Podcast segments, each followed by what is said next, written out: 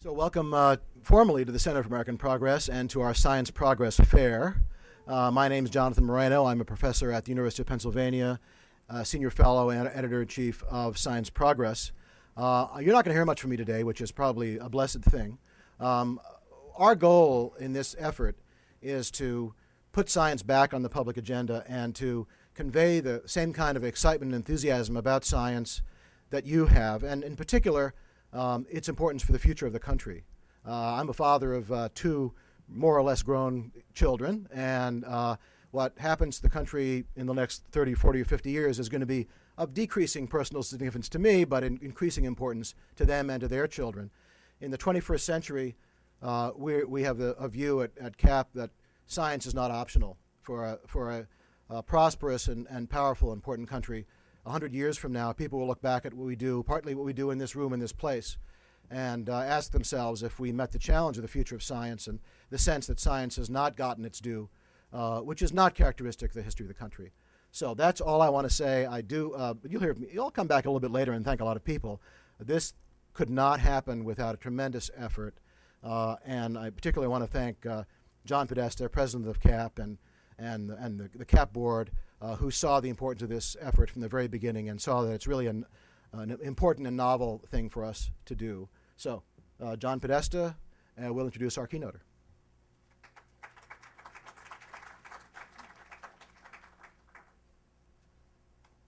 Uh, let me start by thanking Jonathan Moreno for having led this effort really from the beginning, and and uh, it was uh, we'll hear, uh, I think, a little bit more from him later today. But I want to thank you all for joining on this exciting occasion, the uh, launch of a print version uh, of our new journal, Science Progress. Uh, as some of you know, the the uh, and I'm going to say a little bit more. The electronic version has been up for a little while. Um, Neal, I'm going to introduce Neal Lane, and he could testify that when I say this is an exciting occasion, particularly for me, first of all, it's the first science fair we've had at the uh, Center for American Progress, and I thank the event staff for get, put, pulling that off. That's that's probably not the usual fair at a think tank. Uh, and second is, as I was about to say, Neal's going to testify that I'm a science geek, and so um, uh, he knows that that this is particularly meaningful for me. Uh, when the center uh, first launched Science Progress last October we, uh, as, as Jonathan mentioned, we wanted to improve the understanding of science and technology amongst policymakers to further the common good. Uh, as a web magazine, scienceprogress.org had uh, almost 30,000 unique visitors in its first month, uh, and it's nearly doubled in that in six months. Uh, and I think we're getting more traffic every day. I think that's due uh, to the fact that people recognize that science is the stuff of progress. Uh, the Center for American Progress was founded with the goal of generating new ideas, uh, to build capacity, to shape the national dialogue, to influence the media and policy makers on a range of policy issues. And in that vein, our policy experts cover quite a wide range of issue areas and uh, often work across disciplines to tackle complex and interrelated problems. This year, we're we're really kind of focused because I think the nation is really focused on four big uh, challenges that the that the, the country faces. One is economic mobility at a time uh, when we see growing disparity between the uh, wealthy and the and the poor in this country. Uh, a second is universal health coverage and how we're going to connect up uh, the uh, and improve and make more cost effective uh, and cover everyone with affordable quality health coverage in this country. A third, which I spend a lot of my time in particular on, which is the energy challenge we face from uh, from climate change and our uh, addiction to oil. Uh, I think it's perhaps one of the biggest challenges that the country faces to move from a, a high carbon uh, economy to a low carbon economy in a, in a very uh, rapid order on an industrial scale that probably uh, uh, challenges the way we think about uh, the the capacity of government to really move uh, change in, in this country, but it's something we that's vitally important to our own security and the security of billions of people around the world. And finally, building that platform for sustainable security that uh, that deals with uh, both uh, the challenges that we face here at home as well as abroad.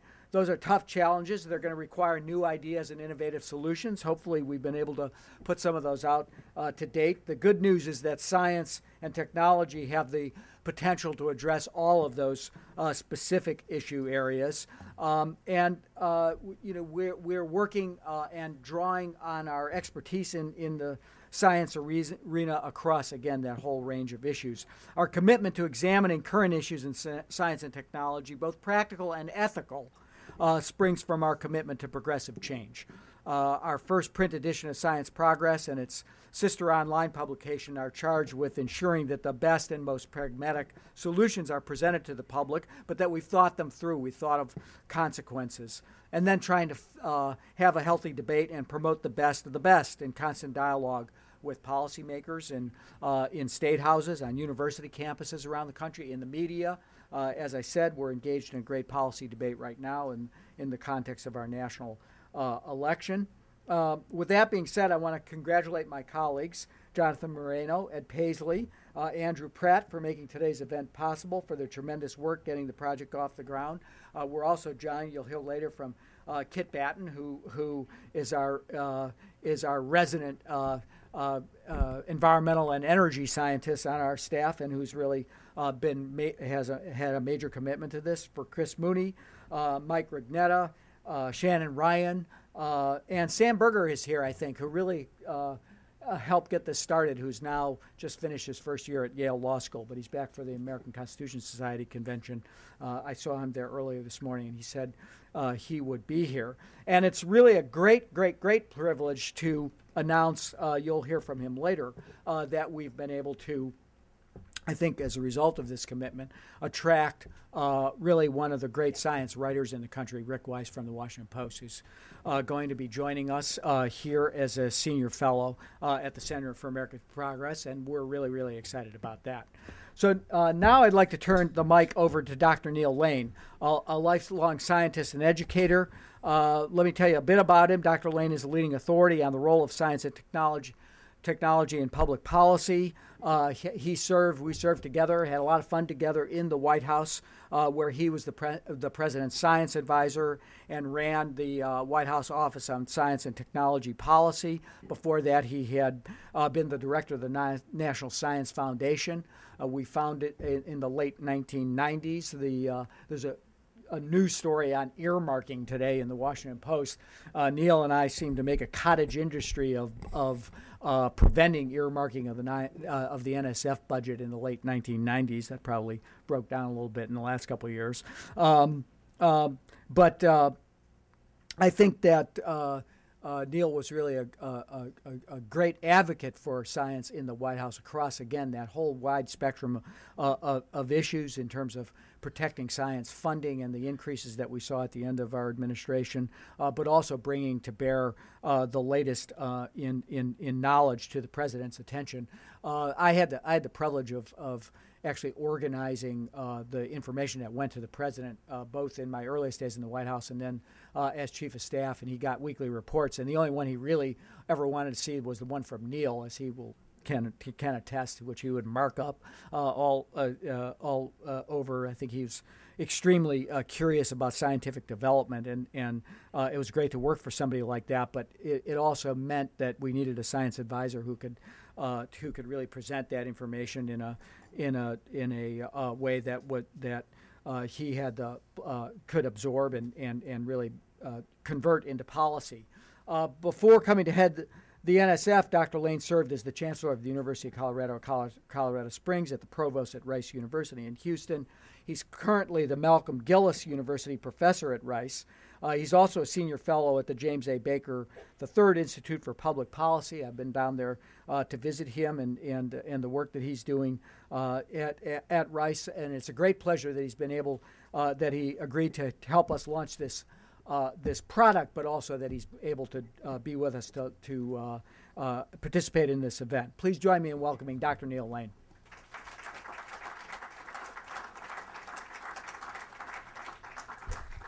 Thank you very much, John. I can indeed testify that John Podesta is a science geek.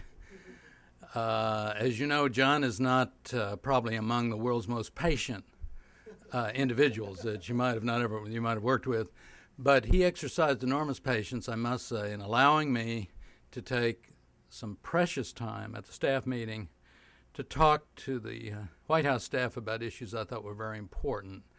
Uh, the cloned sheep Dolly's, family relations, and how the kids were doing, so forth.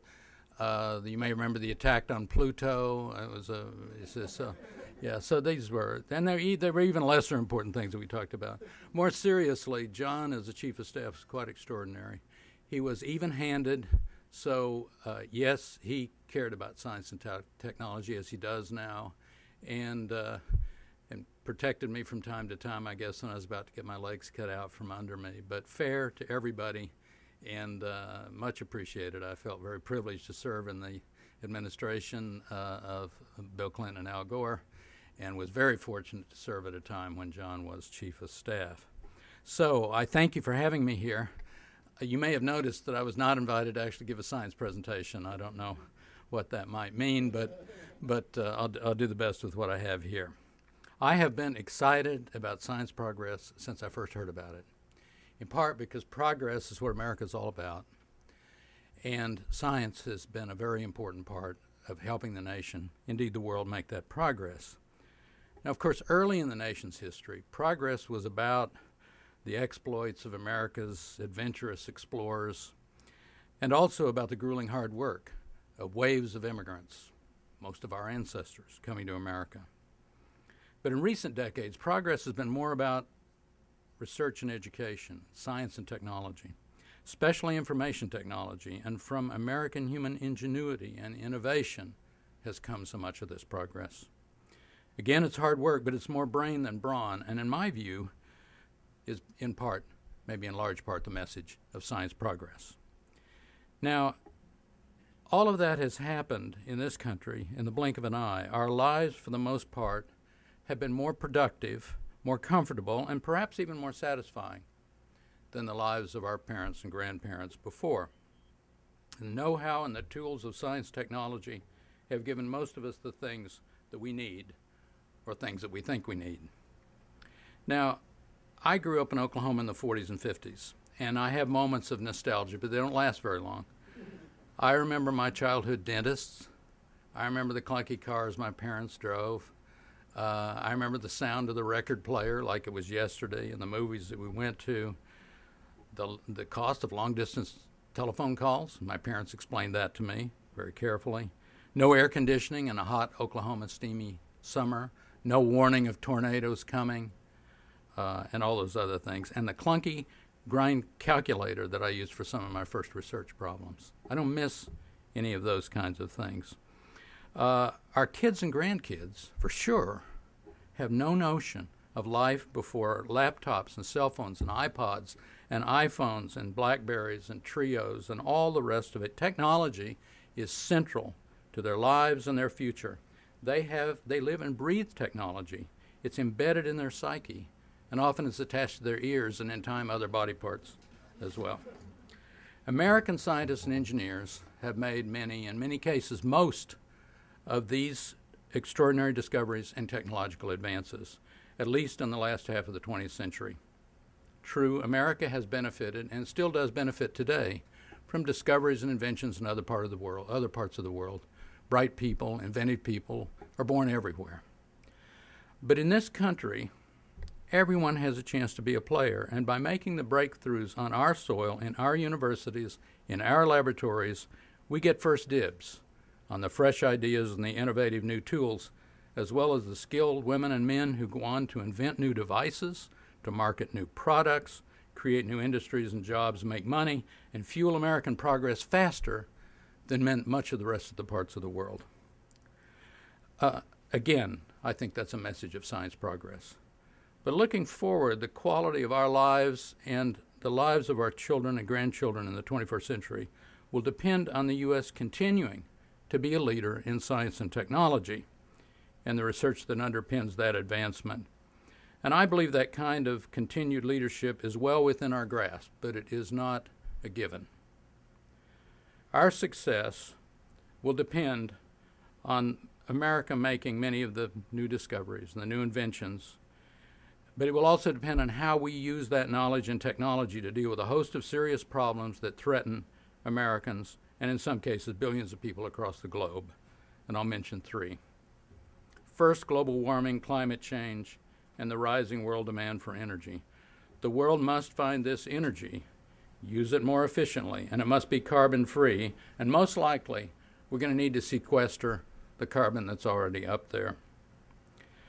Uh, we can meet this challenge, I believe, but it's going to mean a fresh attitude about international cooperation and revolutionary technological advances in all energy domains solar, biofuel, fossil, nuclear in particular. There's no one silver bullet, but I believe nanotechnology still remains the most promising path to success. Second on my list, competitiveness of American business and industry the quality and quality jobs for all Americans in what will be an increasingly tough world market. And we can meet this challenge, but not by continuing our 100 year old K 12 classroom methods. We need serious systemic change that tailors teaching of math and science and everything else to the backgrounds, the capabilities, and the needs of individual kids. And that means, in my view, developing and using new learning technologies that are based on how kids learn and we know a lot about how kids learn, and on the accelerating power of today's multitude of digital devices and the internet. And my third issue affordable quality health care for all Americans. We actually can do this as well by putting in place systems at the national, state, and local levels that make effective use of technology, for example, electronic health records and also by developing new minimally invasive diagnostic imaging, testing, and treatment devices made possible by advances in nanotechnology. And as an aside, unsolicited commercial, I think some of our Rice University researchers work in, in golden uh, nanoshells uh, uh, provide a very good example. Now, tackling any one of these problems will require forward looking policies and major increased investments in research and education. So let me close then by asking, how do I think we're doing? Well, troubling answers come from many directions, many fine reports. The Council on Competitiveness uh, has spoken out regularly on this matter, and Tom Friedman wrote a book. But I'll quote from one report in particular the National Academy's 2007 report, Rising Above the Gathering Storm, which garnered strong bipartisan support from the Congress and the White House, and which made a compelling case for increased research support, especially in the physical sciences and engineering, and for programs to enhance science, math, and engineering education. Here's a short quote from the executive summary It's easy to be complacent about U.S. competitiveness and preeminence in science and technology, but the world is changing rapidly, and our advantages are no longer unique. Market forces are already at work moving jobs to countries with less costly, often better educated, uh, and highly motivated workforces. For the first time in generations, the nation's children and grandchildren could face poorer prospects than their parents and grandparents did. End of quote. So finally, I want to add two concerns or challenges that, in my view, deserve attention as well. First, with regard to research funding, we should increase research funding not only for the physical sciences and engineering, but also for biomedical research, with significant increases for stem cell research, including embryonic stem cells. The fund should not simply be used to grow ever larger medical complexes around the country and run them on federal dollars.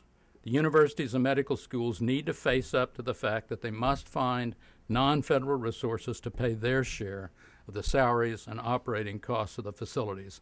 Otherwise, there's no controlling this spiral. And for all funding agencies, higher priority, I believe, should be given to supporting early career researchers, and funding high risk research that's potentially transformative, that has a chance of changing paradigms of science, engineering, medicine, technology. A report, recent report of the American Academy of Arts and Sciences, a panel chaired by Nobel laureate Tom Cech, has recently made recommendations on these issues. My second point is the federal government needs to restore the public's trust in the integrity of science by making clear through the president's statement, through our new president's statements and actions that science will not be used for partisan political purposes to spread dogma, that government publications and websites will be scientifically accurate, that government scientists can speak openly that only the most qualified individuals will serve on advisory committees, and policy will actually be based on the best science. Ten years ago, I never thought I would. Thank you. I never thought I would ever put that down as bullets at a talk as something we needed to accomplish. It seemed very obvious to me. So, there's plenty for the new administration and Congress to do. They'll need our help and our support, so we need to roll up our sleeves to do that. I sometimes end my talk with a question Given all these challenges, why are my grandkids smiling? And I show a slide with my grandkids smiling. And I say, well, it's because I'm their granddad, you know. But the real reason, I think, is that there is cause to be optimism. It is precisely because what many of our children and grandchildren are prepared to do. They have the technologies, particularly digital technologies, and the savvy that we did not have. They know quite a lot about the challenges, and they sense that the U.S. cannot go it alone in the future, but rather will lead by example and by collaboration. And finally, they know how to work with others. They've had that experience. They know how to work with women and men of different backgrounds, different cultures, different belief systems of different colors. It's obvious to them that all people will need to work together and, when necessary, lift up others in this country and around the world who need help. But their success will depend on our efforts now to demand from our political leaders a forward looking agenda for America and offer our assistance in putting that together. And science progress, in my view, is an excellent way to get that moving. So thanks for coming today to anticipate and celebrate what I think is America's bright future. Thank you very much.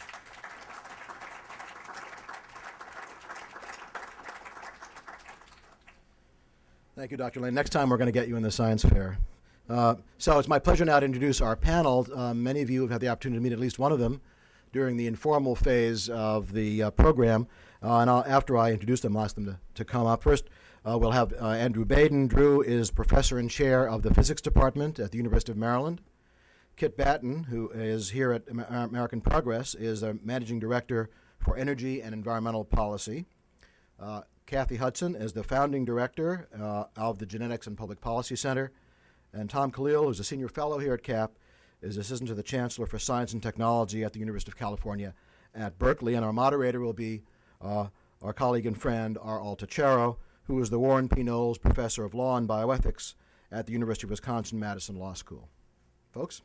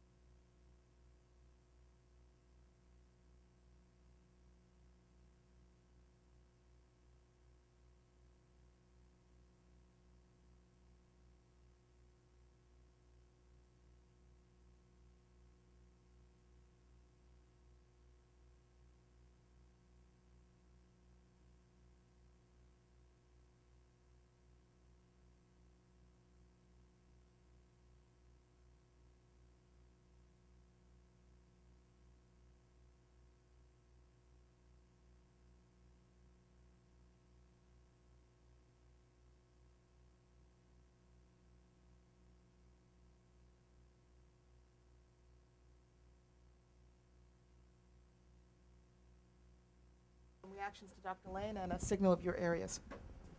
Um, so I appreciated the emphasis, particularly at the end, of sort of where we need to go in terms of increased research. Am I not on? Can you hear me now? I'm going to move it to the other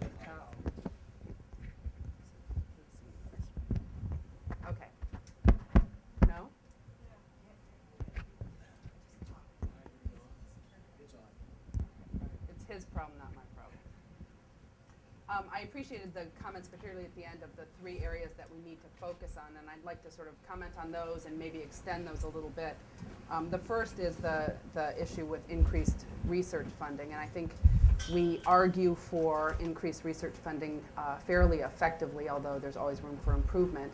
But we tend to ignore sort of what happens with all that research and what the obligations of government are beyond just the funding of the research. And so I think we need to extend our plea and our arguments and our advocacy to include uh, support for those agencies that are going to be the recipients of that. So, in the case of biomedical research and genetics research, I'm signaling what I want to talk about, um, uh, specifically looking at the regulatory agencies. So, we saw a doubling of the NIH budget and very little increase in the, um, the funding for the agencies that are involved in regulating the products that come out of NIH research. So, that's a big problem.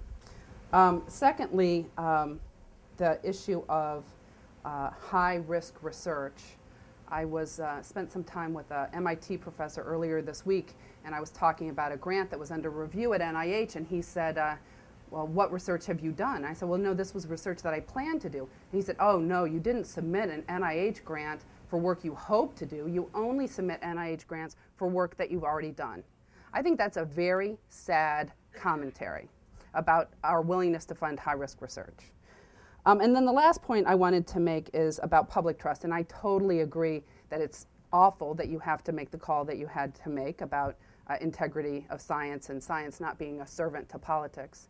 But I think there's other issues also involved in trust, and namely, um, the conduct of science and scientists has to earn the trust of the public. And I think we've made some flaws uh, in the past. The public, by and large, does trust uh, science and scientists, um, but we have to be always attentive that we are um, listening to and responsive to what the public's needs, interests, and values are. That's all I have to say. Thank you. Drew? I'm, uh, I'm not um, necessarily a uh, policy wonk. I'm uh, sort of on the, more on the front lines of science, although I'm now uh, chairman of the physics department in Maryland and doing some administration. And, uh, but I plan to go back to it. Uh, my research is in particle physics, and I'm uh, currently at uh, doing working on an experiment with 2,000 other people around the world at CERN. Uh, you might have seen in the newspaper uh, a month ago uh, worries about black holes being made at CERN and everybody dying. In fact, the whole universe was supposed to die. So this is amusing. This is a, you know this was a, an example of there's no such thing as bad publicity. Um, anyway, um, I, I, agree with everything Neal said. Um, I want to give a sl- you know a slightly um, different perspective, not different perspective, but an additional component of that, uh, and and that's all about global warming. And as a member of the physical sciences, know, global warming is something that came out of people interested in the effects of nuclear war uh, how the atmosphere would respond to that much stuff dumped into it. Uh, um, and and it, it, it, propagated into nuclear, in, into global warming. And people did a lot of computer codes, simulations, at a time when they really didn't have the kind of computer simulations that we can do now, um, just because they didn't have the computers. But people did some simulations and they said, this is really a problem. And now you know, I'm in a position where I can fold my arms and smile and say, ah, I told you so. It was real. Okay? But so a, a lot of us in the physical sciences believed it 15, 20 years ago. I can't remember when this started, but not recently.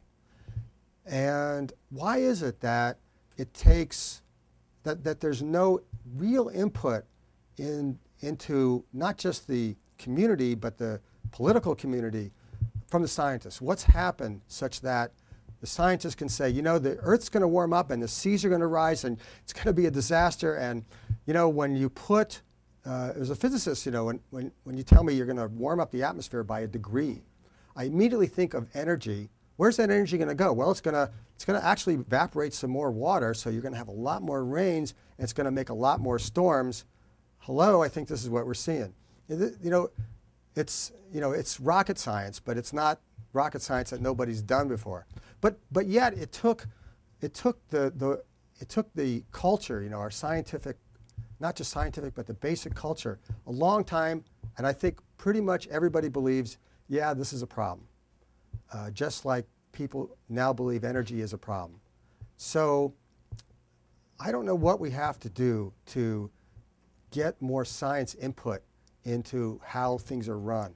But I think we're getting to the point where the problems are getting so serious that if we don't start being successful in doing this and, and having a, a positive effect uh, just from a scientific point of view, you're going to come across problems that no amount of economic activity is going to solve. And I mean, I, you know, I'm happy that your grandchildren are smiling, but I'm worried about your grandchildren because they're going to have to foot the bill for this, and it's going to be a big bill. Thank you. Tom? Um, I agreed with everything that Neal said. There were just a couple of points that he made that I was interested in amplifying on. One is that I'm really concerned that uh, because those people uh, who have really not wanted to do anything on climate change have held out technology as the solution. Oh, don't worry about techno- don't worry about climate. Uh, you know, in 20 years we'll have the hydrogen car. That many people who work on uh, climate policy on the progressive side uh, are, are now sort of poo pooing research and development because they're reacting to that.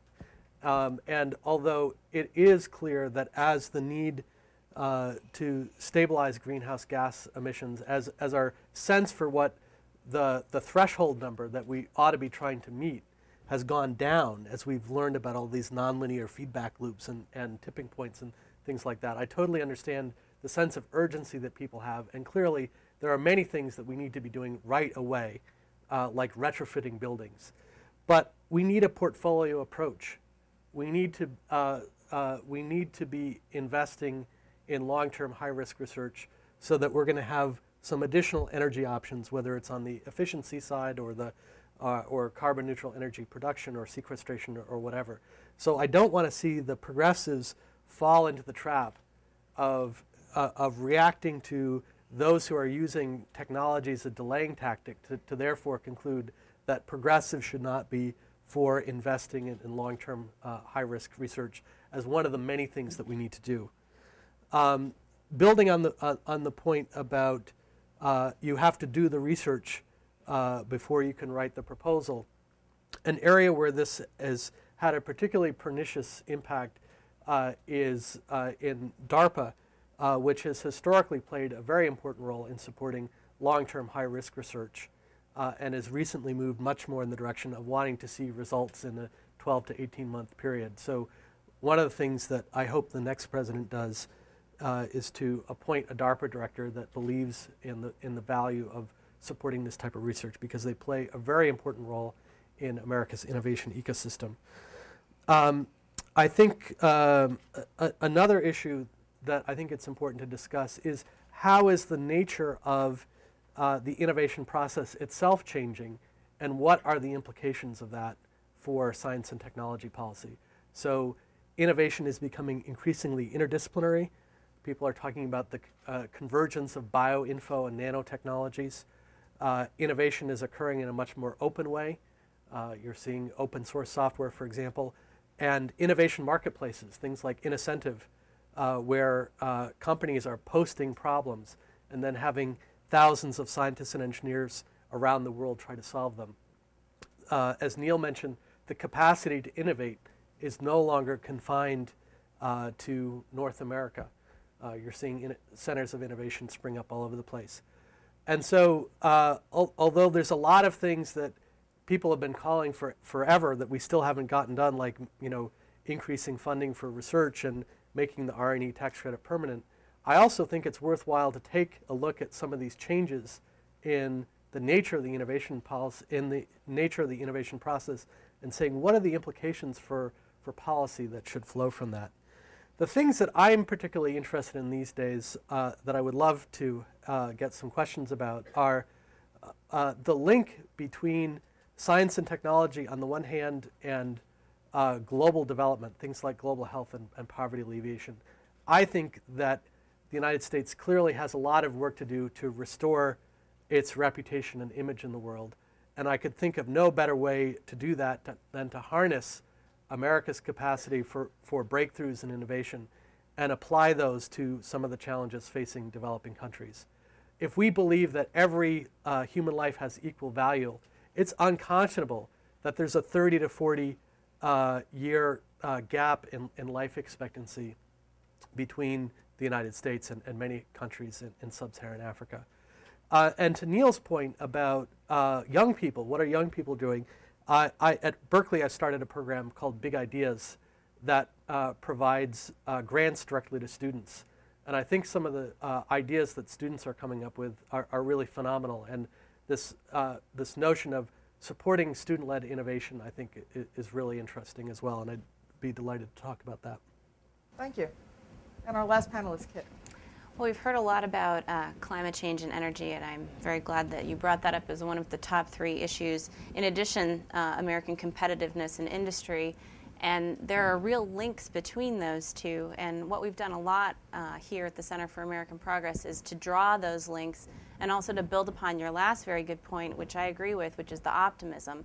If we're going to be placing our emphasis on addressing the problem of global warming by investing in American ingenuity, by investing in innovation, by really taking this problem head on and being able to create new jobs, transition the way that we power our economy from increasingly expensive, dirty sources of energy to clean sources of energy, it has benefits across the board, uh, not just for human health, also for economic growth and opportunity. And we do a lot of work here at the Center for Mar- American Progress, too, looking at ways in which uh, addressing climate change and global warming using science, science-based facts to uh, alleviate issues related to, po- to poverty as well. If we design the policies uh, to implement this low carbon energy transformation correctly, we can not only grow our economy but also provide pathways out of poverty for people who've been left behind in the high carbon energy economy. And that's not just here in the United States, but that's also globally. So, to build upon the point that you just made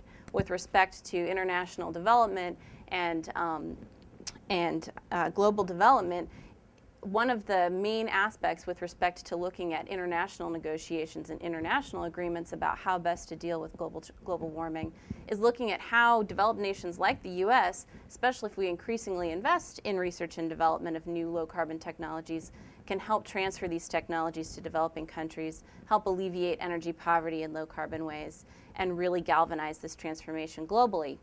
Uh, I just wanted to comment on one other thing because I know we want to get to the discussion with the with the audience. In terms of the politi- politicization of science, that actually I, I finished my PhD in uh, 2004, and one of the reasons I came to Washington is the, is because of the Bush administration's politicization of science. And unfortunately, even though uh, as you said, more and more Americans do realize that global warming really is a big issue. That's not the case still for politicians. There still is a very big bipartisan divide. And there was a National Journal poll that was released this morning, which polled actual members of Congress.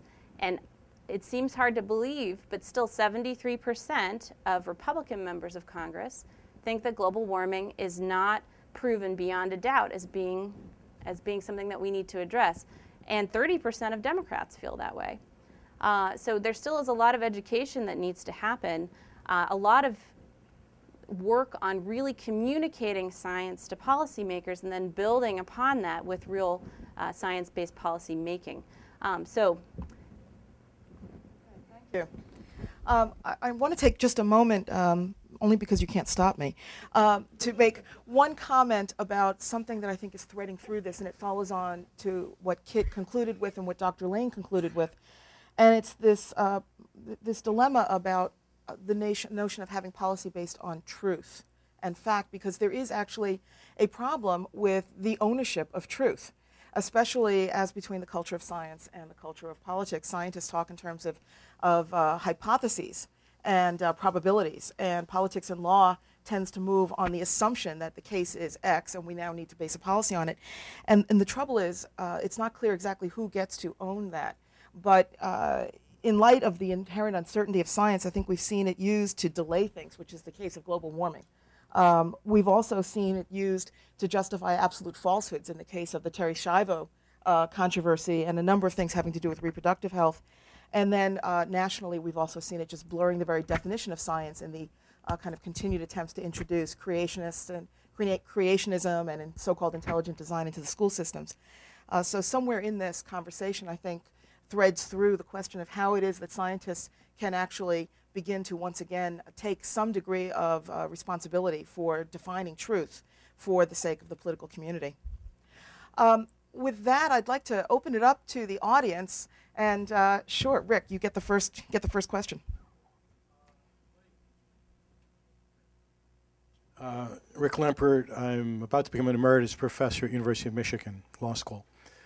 Um, like uh, so many here, I think I really liked Dr. Lane's speech, but perhaps unlike them, I, I, noticed one thing I would call a sin of omission, which I think it's important to call attention to.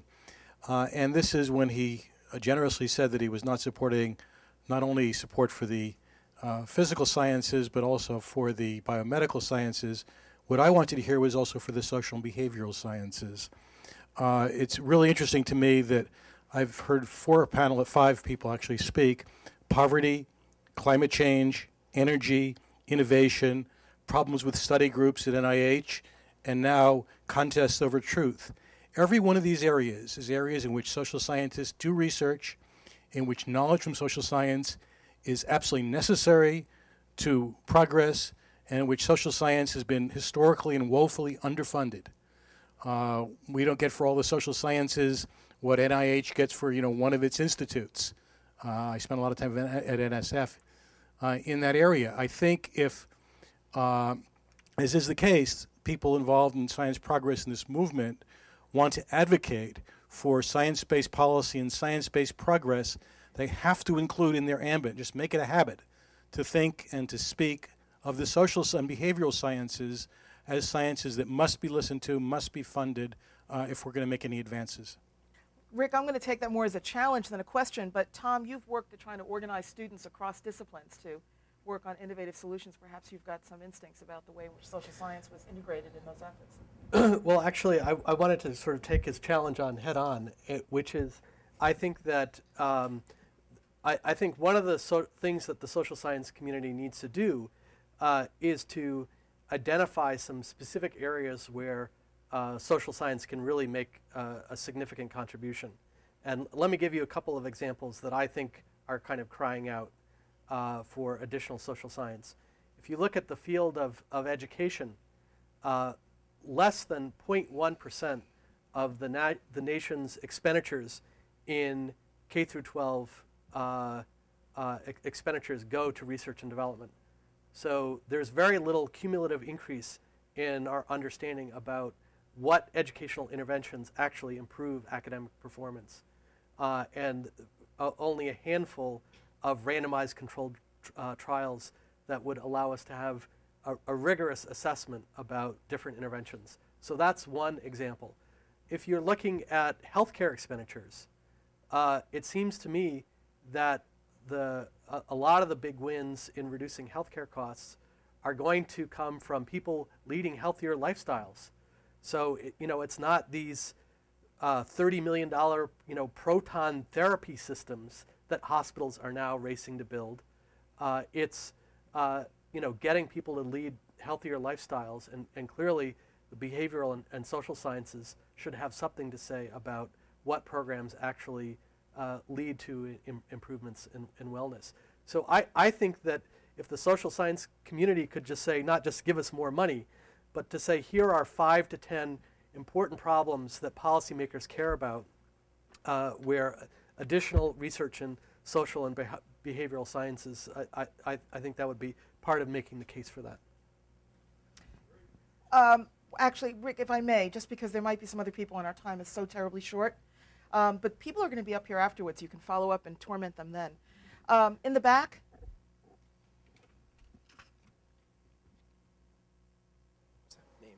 Uh, Howard Bernstein, uh, Independent.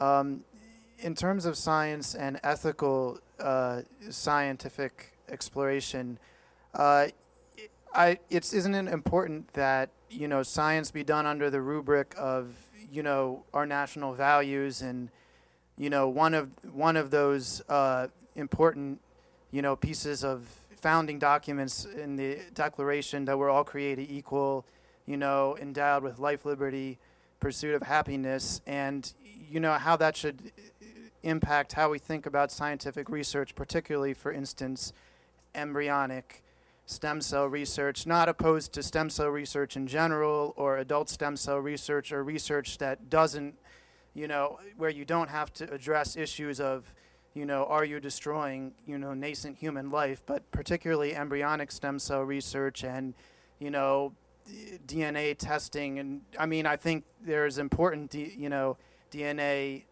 uh, you know, and genetic science that can go on, but you know the potential for uh, moral problems if used in the wrong way, and if If I, if I may, because I think I, I think we've got somebody here who's just the right person to talk about this with you. Kathy, you've worked on the regulation of biomedical innovation for a long time, and you called for more attention to regulation. So maybe you can respond to the uh, question about how one incorporates national values into that regulatory process. Okay, so which is going to dodge the stem cell question, which you are most uh, expert to address. So, um, y- you know, Americans' values shift over time, and the policies that we have in place to sort of govern how, for example, researchers uh, deal with research participants are now very, very old. So, in the olden days, it was about how scientists could protect subjects from harm. It wasn't about a partnership. It wasn't about how we work together to do science. Um, it wasn't about what rights, um, other than not being harmed, the participants had. It was about a paternalistic system in which the researcher had to protect the research subject from harm. I think we need to really re-look at sort of the research, human subjects research paradigm in light of new values that we and we can use social science research to look at what people feel is important. People want information when they participate in research, and yet most research studies, especially large population studies, don't give information back to research participants. So there's a whole area here where I think we sort of got stuck after we did the common rule and we wrote the regs. You know, we were sort of done with that, and we have um, very outdated system uh, in place now governing uh, research. And it is social science research that's going to give us the answer to what do Americans really value, and then how do you put that into play in policymaking in real time. And back to you on stem cells. Well, I'm, I'm only serving as moderator, so first I'd like to ask if there's anybody else in the audience who wanted to talk with our panelists. Yes. On Mather, I have a business that provides consults on uh, the ethical conduct of research, and I'm not sure if this is a question directed more at you, Kathy, than anybody else, but I'd like to introduce my question with a little anecdote. Uh, it actually goes back to uh, the summer of 1944 when General Eisenhower was asked when D-Day was delayed, you know, should we continue to inspect the troops on a daily basis? His response is very simple. The uninspected deteriorate. So my question is this: uh, What, in your view of inspections, this would be regulatory agencies like the FDA, of research involving human subjects, impedes innovations or advances in biomedical research? By inspections, I'm, I'm not. I'm, may not- Regulatory agencies get out there and look at IRBs and look at investigators, and the hint has been that some of that is so officious that it impedes uh, any real advances in Right. research. Right. Just what your th- views are about that. So there have been uh, uh, um, a number of cases where research institutions or research at institutions have been shut down because paperwork wasn't filed correctly by the IRBs, et cetera, et cetera. And so there is this sort of, you know, um, over attentiveness to T crossing and I dotting. Um, there's also this other interesting dilemma we have in the human subjects research context where we originally put um, we had a decentralized system for oversight of research ethics because there's um, an, a, sort of to uh, because there's different regional values. I'm not quite so sure that's true anymore. And um, on IRBs, you have one lay member, and everybody else is associated with the research university. So how are you really getting those? You know, regional values instilled. What happens in, especially in large multi-center studies, is that you have to go through this IRB and this IRB and this IRB and this IRB, and they all have different points of view. Not because one's in Georgia and one's in New York and one's in California, but because it just happens to be a different gathering of people. That slows down research. And then you superimpose on it overzealous uh, uh, regulators, and you, oh, you waste money, you slow down efficiency, and you slow down progress. Yes. And then, uh, a question. I actually want to add to the discussion about social and behavioral research that, in fact, I think we need to look beyond just biomedical research and really reach out to some of the physical sciences. For example, I'm working at the National Nanotechnology Coordination Office, where social and behavioral research is informing a lot of our work. Um, you know, there is a large body of research when you start looking at risk perception, risk decision making, and um, and it's really long established. So I think part of the struggle that I hear in the room is how do we become more in, involved and more informed about other disciplines we're unfamiliar with. So I guess I'd like to hear more from the panelists with some suggestions. Uh, Drew and Kit, I think this is right up your alleys. I'll let you do that. Put you on the spot. Well, I think you're absolutely right that uh, interdisciplinary research absolutely must inform policy decisions moving forward.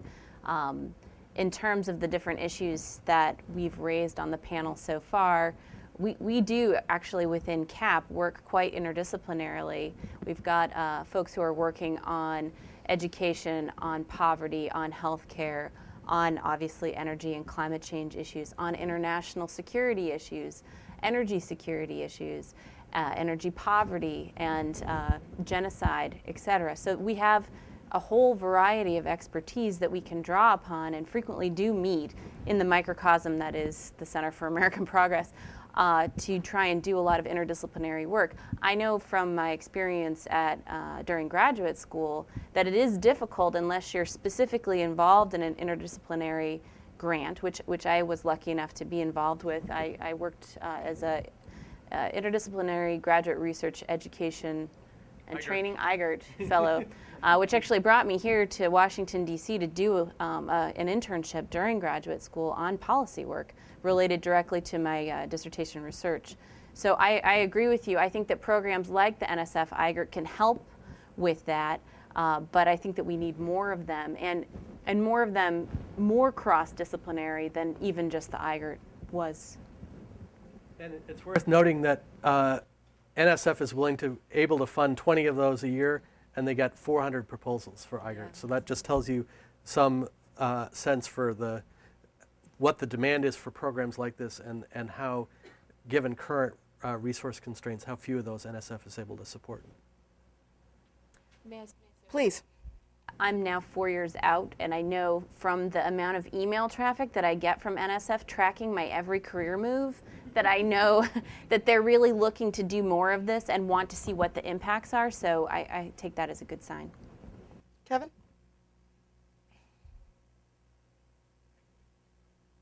Hi, I'm Kevin Finneran with Issues in Science and Technology. And um, there are a number of questions that I think for a progressive group are easy to answer. You know, recognizing that climate change is a danger, recognizing that there are you know, embryonic stem cell research that should go forward and so on. Um, there are also a group of questions that I think are, are trickier. Um, John Podesta did a piece for us on how we do demonstration projects in energy research in a way that's really effective. It's not a kind of ideological question. Um, Neal and Tom Kalil wrote for us about the nanotechnology initiative and how do we proceed with the developing new technology. And how we proceed doesn't really break down simply across ideological lines. There are not enlightened people and know nothings. So I wonder what are the other questions that to you are, are, troubling? I mean, assuming that the Democrats are going to sweep everything, what are the questions that remain unanswered and are still going to be require a lot of effort for us to figure out what to do, how to act um, on? Who wants to tackle that first? I think um, first things first, and if you really want this research to have an impact, then we have to do something to fix up the decaying. Uh, we have the decaying infrastructure everywhere in this country. We're, people say that we're a trillion dollars behind, but in the research, uh, in research infrastructure, we're behind. And the kind of buildings that most universities have for this are uh, at least 20 years old and the only the only universities who can really afford to keep up are the private universities who are spending their endowment, which they have to spend. Uh, the public universities are getting left behind, and three quarters of all students are in the public universities. So, the research infrastructure is a non-trivial thing, and a 20-year-old lab is most likely obsolete and not capable of being uh, ad hoc fixed up to support this, these kind of things. And you know, you, it's one thing to have new techno, you know, a couple of really smart people working on new technology, but if they don't have the lab to do it, they're going to go where the lab is, and that's you know, a, a for instance, a physicist or an engineer, the single most important thing for that person. Imagine a young person who's just interviewing at a university or a lab for a job, and the single most important thing for them is where they do their work yeah, they're interested in the, in the salary and the colleagues and things like that, but they're thinking about getting their work done and making an impact.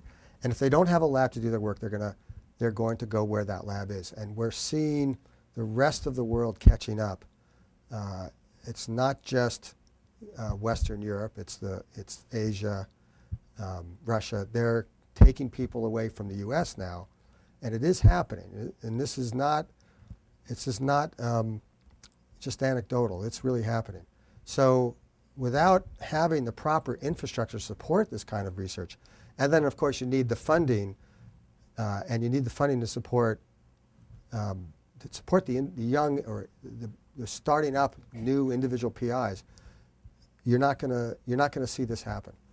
Uh, we're just gonna fall behind. And yeah, maybe you know we'll statistically you know we'll have a certain fraction of the scientists that will make a certain fraction of these of the discoveries, but we won't be in the driver's seat like we've been for the last 50 years.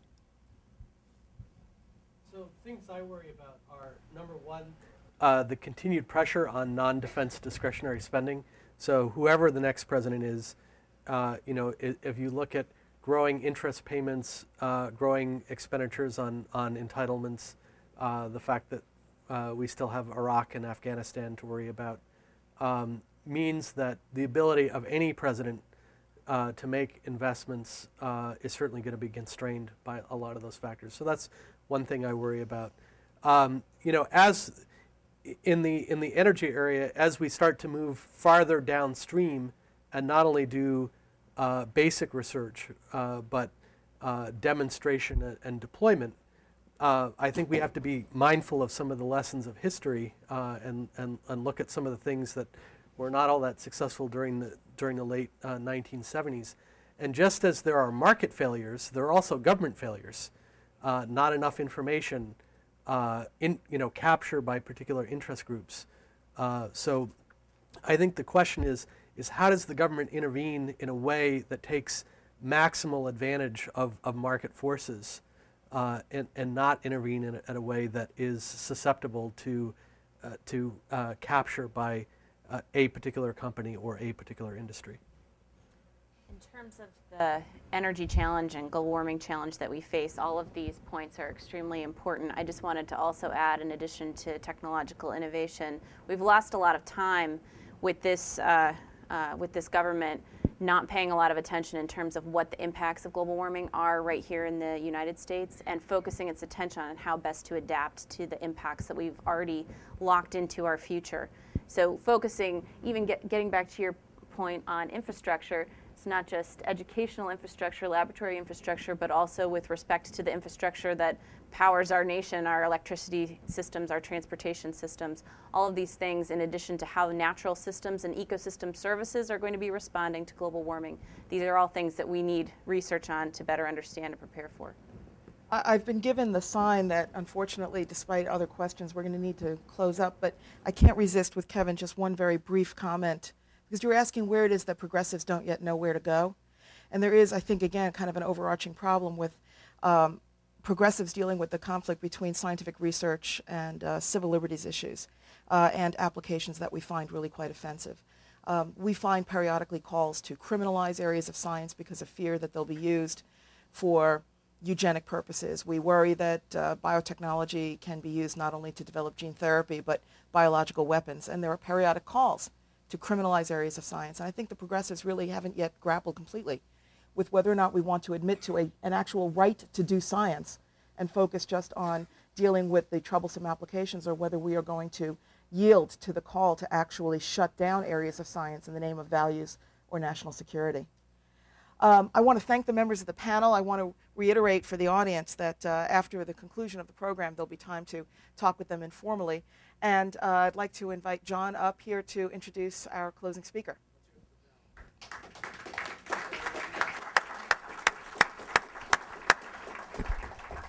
So obviously, um, we've scratched the, the surface of the scratches on the surface, uh, but uh, we intend to have many more science progress events.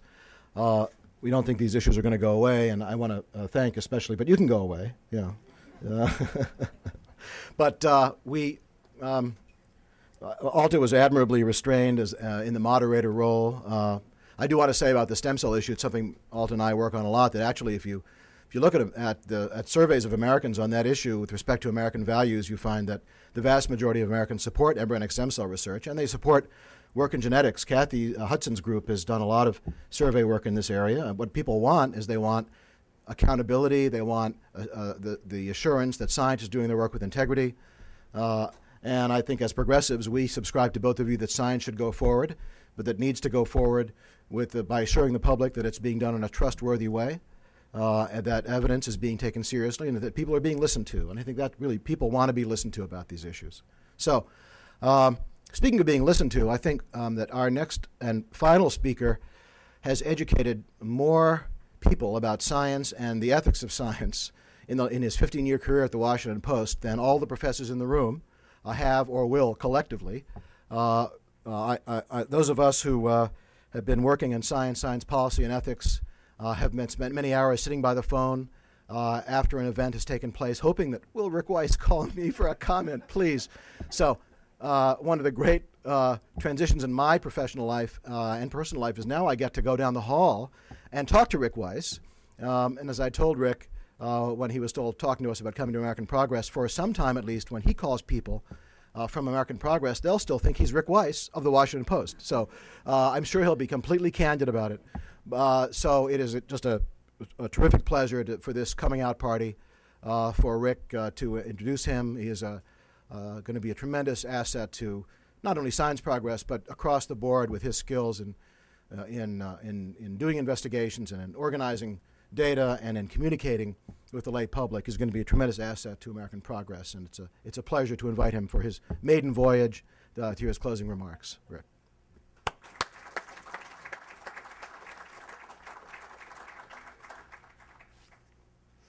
Thank you, Jonathan. Um, I, I, have to acknowledge up front that, that my plan when I was thinking about this yesterday was to uh, riff a little bit on how, uh, how much chutzpah uh, the science progress has for having its launch on a Friday the 13th. Um, you know, given the fact that so much of the country, one in 10 Americans, according to the Gallup poll, thinks that this is a jinx day. Um, and we'd all have a good laugh about it and move on. And then, of course, all the electricity went off throughout Washington for the whole morning. We were thinking, this thing is finished. Um, and a lot of people in this group here were looking at me sort of cross eyed because they had known what I was going to be up to. I, I, want you to know that in my sort of, uh, just because of the leftover habits of my reportorial days, I called the press spokesman at Pepco uh, late this morning, uh, uh, Bob Dobkin, and I wanted to ask him, you know, what are the facts? Does this happen more on Friday the 13th or not? Um, and he assured me, and we went through some of the data, it, it does not. Uh, Friday the 13th happen anywhere from one to three times per year, for those of you who don't know. Uh, blackouts like this happen virtually every day somewhere. Um, the last big one uh, in Georgetown here a few years ago, 160,000 or so people out. It was not a Friday the 13th. The biggest one in Europe was a Tuesday the 28th. Uh, the biggest one in U.S. history was, okay, it was actually, it turns out, a Saturday the 14th, a little close. but anyway, I, I just don't want anyone to get hung up on that false association. Um, and I am really proud to see that Science Progress has no fear about this sort of stuff, and it does seem symbolically appropriate to taunt the date and do the launch today. Uh, I, I, tried to imagine what it would be like if we lived in a world where there was uh, no superstition, um, or where at least uh, facts or, or rational thinking of the sort that you'll find in this issue and on the website were to trump superstition on a day to day basis. Uh, you know, imagine a world uh, where there was not the superstition where people think that uh, that educating uh, about safe sex is going to lead to rampant promiscuity, for example. Um, or a world where the superstition didn't exist that access to the morning after pill is going to uh, lead women to choose abortion as a means of routine birth control, uh, or the superstition that needle exchange programs are going to encourage people to become heroin addicts because now they can without worrying about infection. Uh, the superstition that the earth is 6,000 years old, for example, and that life as we see it today has been like this since the beginning of time the superstition that Saddam Hussein had weapons of mass destruction. I mean, imagine what the world would be like if, if sort of reason and evidence were really the currency of the day. Um, I'm one of the reasons I'm so happy to be here is that this is a place that uh, has a real commitment to to getting that kind of information out, and I think we all would agree that there's no question that this sort of uh, education is needed a few frightening statistics. Half of Americans don't know how long it takes for the Earth to circle the sun. Um, presented with the statement, humans and other living things have existed in their present form since the beginning of time. 42% of Americans say yes, that's true.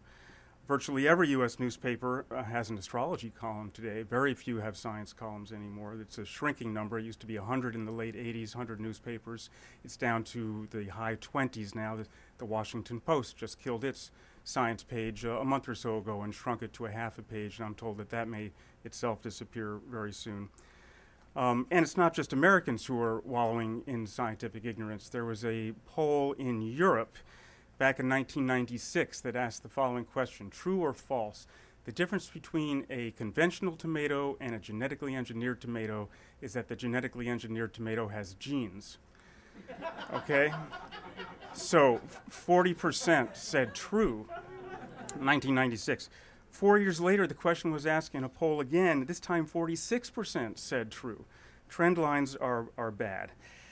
Um, now, I know that CAP is not a science educational institution per se, but it is a place that has been thinking uh, a lot about the problems that are facing this country. And I think one of the recurring themes we've heard today is that whether you're talking about healthcare, uh, energy, environment, food security, climate change, uh, science is uh, obviously has a huge role to play in our resolution of all these problems. And it's great that CAP is, uh, I think, increasingly recognizing that and, and looking for inclusion of the scientific component of the solutions to these problems. And I thought I'd mention just on a personal note one of the things that really makes me especially happy about working in a place like this now that I've made the, the leap and, and mention to you one of the great frustrations I had back in my days of newspapering, especially at a very political paper like the Washington Post, where I was part of this very small and, and sort of uh, uh, uh well, I won't say undervalued, but uh, discriminated against, or uh, we were an odd minority, we, we science reporters there, the way we kept calling for evidence and everyone else was just quoting whatever a politician said because that was the news, because they said it. Uh, we were like, really? But that's baloney. well, that doesn't apply for this part of the paper. Um, you know, it, but in, in, a newspaper, for so many sections of the paper, uh, there was just this assumption that if you're reading that part of the paper, um, you already knew something about it, and there wasn't an obligation on the part of the reporters in these other sections beyond the science section um, or the science articles to really explain your terms and talk and, and define what you're talking about. If business stories would just have all these business terms thrown in, and the assumption is if you don't get business, uh, then you shouldn't be reading this section. And you and if you, uh, it's just meant for people who are into business. And of course, the, the biggest uh, violator of this rule of actually communicating with your readers was the, the, sports section. It used to just drive me nuts, the kind of stuff that was in the sports section. Uh, I, I've saved my favorite examples. I'll read a couple for you. Imagine, I don't know, just reading this cold and trying to figure out what this story is about these are actual quotes. Quarterback Reggie Ball took a shotgun snap, bounced in the pocket, and unleashed a missile down the center of the field where Johnson had split safeties Jamal Jackson and Byron Glaspie on a post. I wouldn't get past my editor on a science story. Uh, or this one. Followed by hundreds of mud spattered spectators, Sorenstam started on the back nine reeled off 13 straight pars, added two birdies and two bogeys in her final five holes, and posted an even par 71. I mean, imagine you're not a golf aficionado. I mean, setting aside the question of what bogeys, birdies, and par are, how can the number par 71 be called even? You know, but for me, when I would write my science stories, the minute I throw in a word like amino acid, all the editors are jumping all over me like, well, you can't use a word like that. You got to define your terms. And by the time you're finished defining everything, there's no room left for the news. Anyway, this is all to say that one of the things I really like about the products I see coming out of this place, including American Progress, is that it's very democratic in its requirement that you really talk plain English, make some, some down to earth practical recommendations and make it understandable to everyone, um, including members of Congress and other policymakers who could benefit from the kind of wisdom coming out, uh, the public that needs to understand these issues better. And maybe the other benefit, besides the fact that it's actually uh, you know, getting good information out to people who need to hear it, is that gradually I think this sort of this sort of work, uh, this sort of effort to get good information out, especially with regard to science and, and science progress, is that it starts to reignite something that I think has really become almost dead in this country, which is just, and a, and a beautiful thing, curiosity. You know, the desire to know, the recognition that it's fun and pleasurable to learn new things, not only that it's practical, but that there's all this interesting stuff going on in the world uh, that we can leverage to our benefit and also just appreciate for its beauty, and to learn how to start asking the right questions so that we can start solving all of the problems that face us. Um, and asking the right questions is so important. I know it's important in journalism. I think it's it's also true, obviously, in policymaking. And I, I thought to uh, to just end this, I'd tell you one of my favorite little jokes that focuses on the topic of asking the right question, and it has to do with. Uh, a, uh, a monk in a monastery, say a Buddhist monastery, who's goes up to the abbot and says, uh, you know, they're all supposed to be meditating all the time and, and achieving enlightenment. And he, he asks the abbot, is it okay if I uh, smoke a cigarette while I'm meditating? And the abbot says, no, you shouldn't smoke a cigarette while you're meditating. Just, you should be meditating. And he goes back to his cushion to start meditating. He looks around and he sees another mo- monk nearby smoking a cigarette while he's meditating. And he goes up to him and says, well, I just heard from the abbot we're not supposed to be doing that. He says, Really? The abbot told me it was okay. He said, Really? Well, what did, what did, and the one who's smoking says, What did you ask him? He said, Well, I asked him if it's okay if I smoke while I meditate. He said, That's your question. You asked, that's, that's your problem. You asked the wrong question. I asked him if it's okay if I meditate while I'm smoking. He said, Yeah, sure. You should be meditating as much as you can. So if we keep asking the right questions, maybe we'll finally get the right answers, and uh, may we all start implementing them as soon as possible. Thanks. Thanks very much.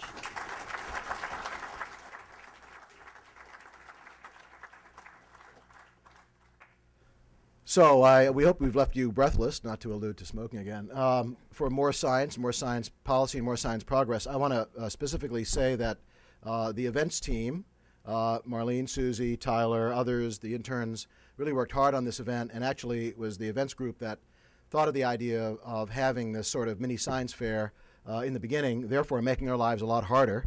So I want to uh, express our gratitude to you, to everybody who uh, works behind the scenes to make this possible at American Progress, to uh, our, our wonderful keynoter, Dr. Lane, thank you for flying up from Texas for this, getting your visa stamped from Texas for this. Uh, uh, our panel and Rick Weiss, we will look forward to continuing this conversation with you for a long time to come. And uh, thank you for coming out today, and thanks to the electricity for coming back on. Thank you.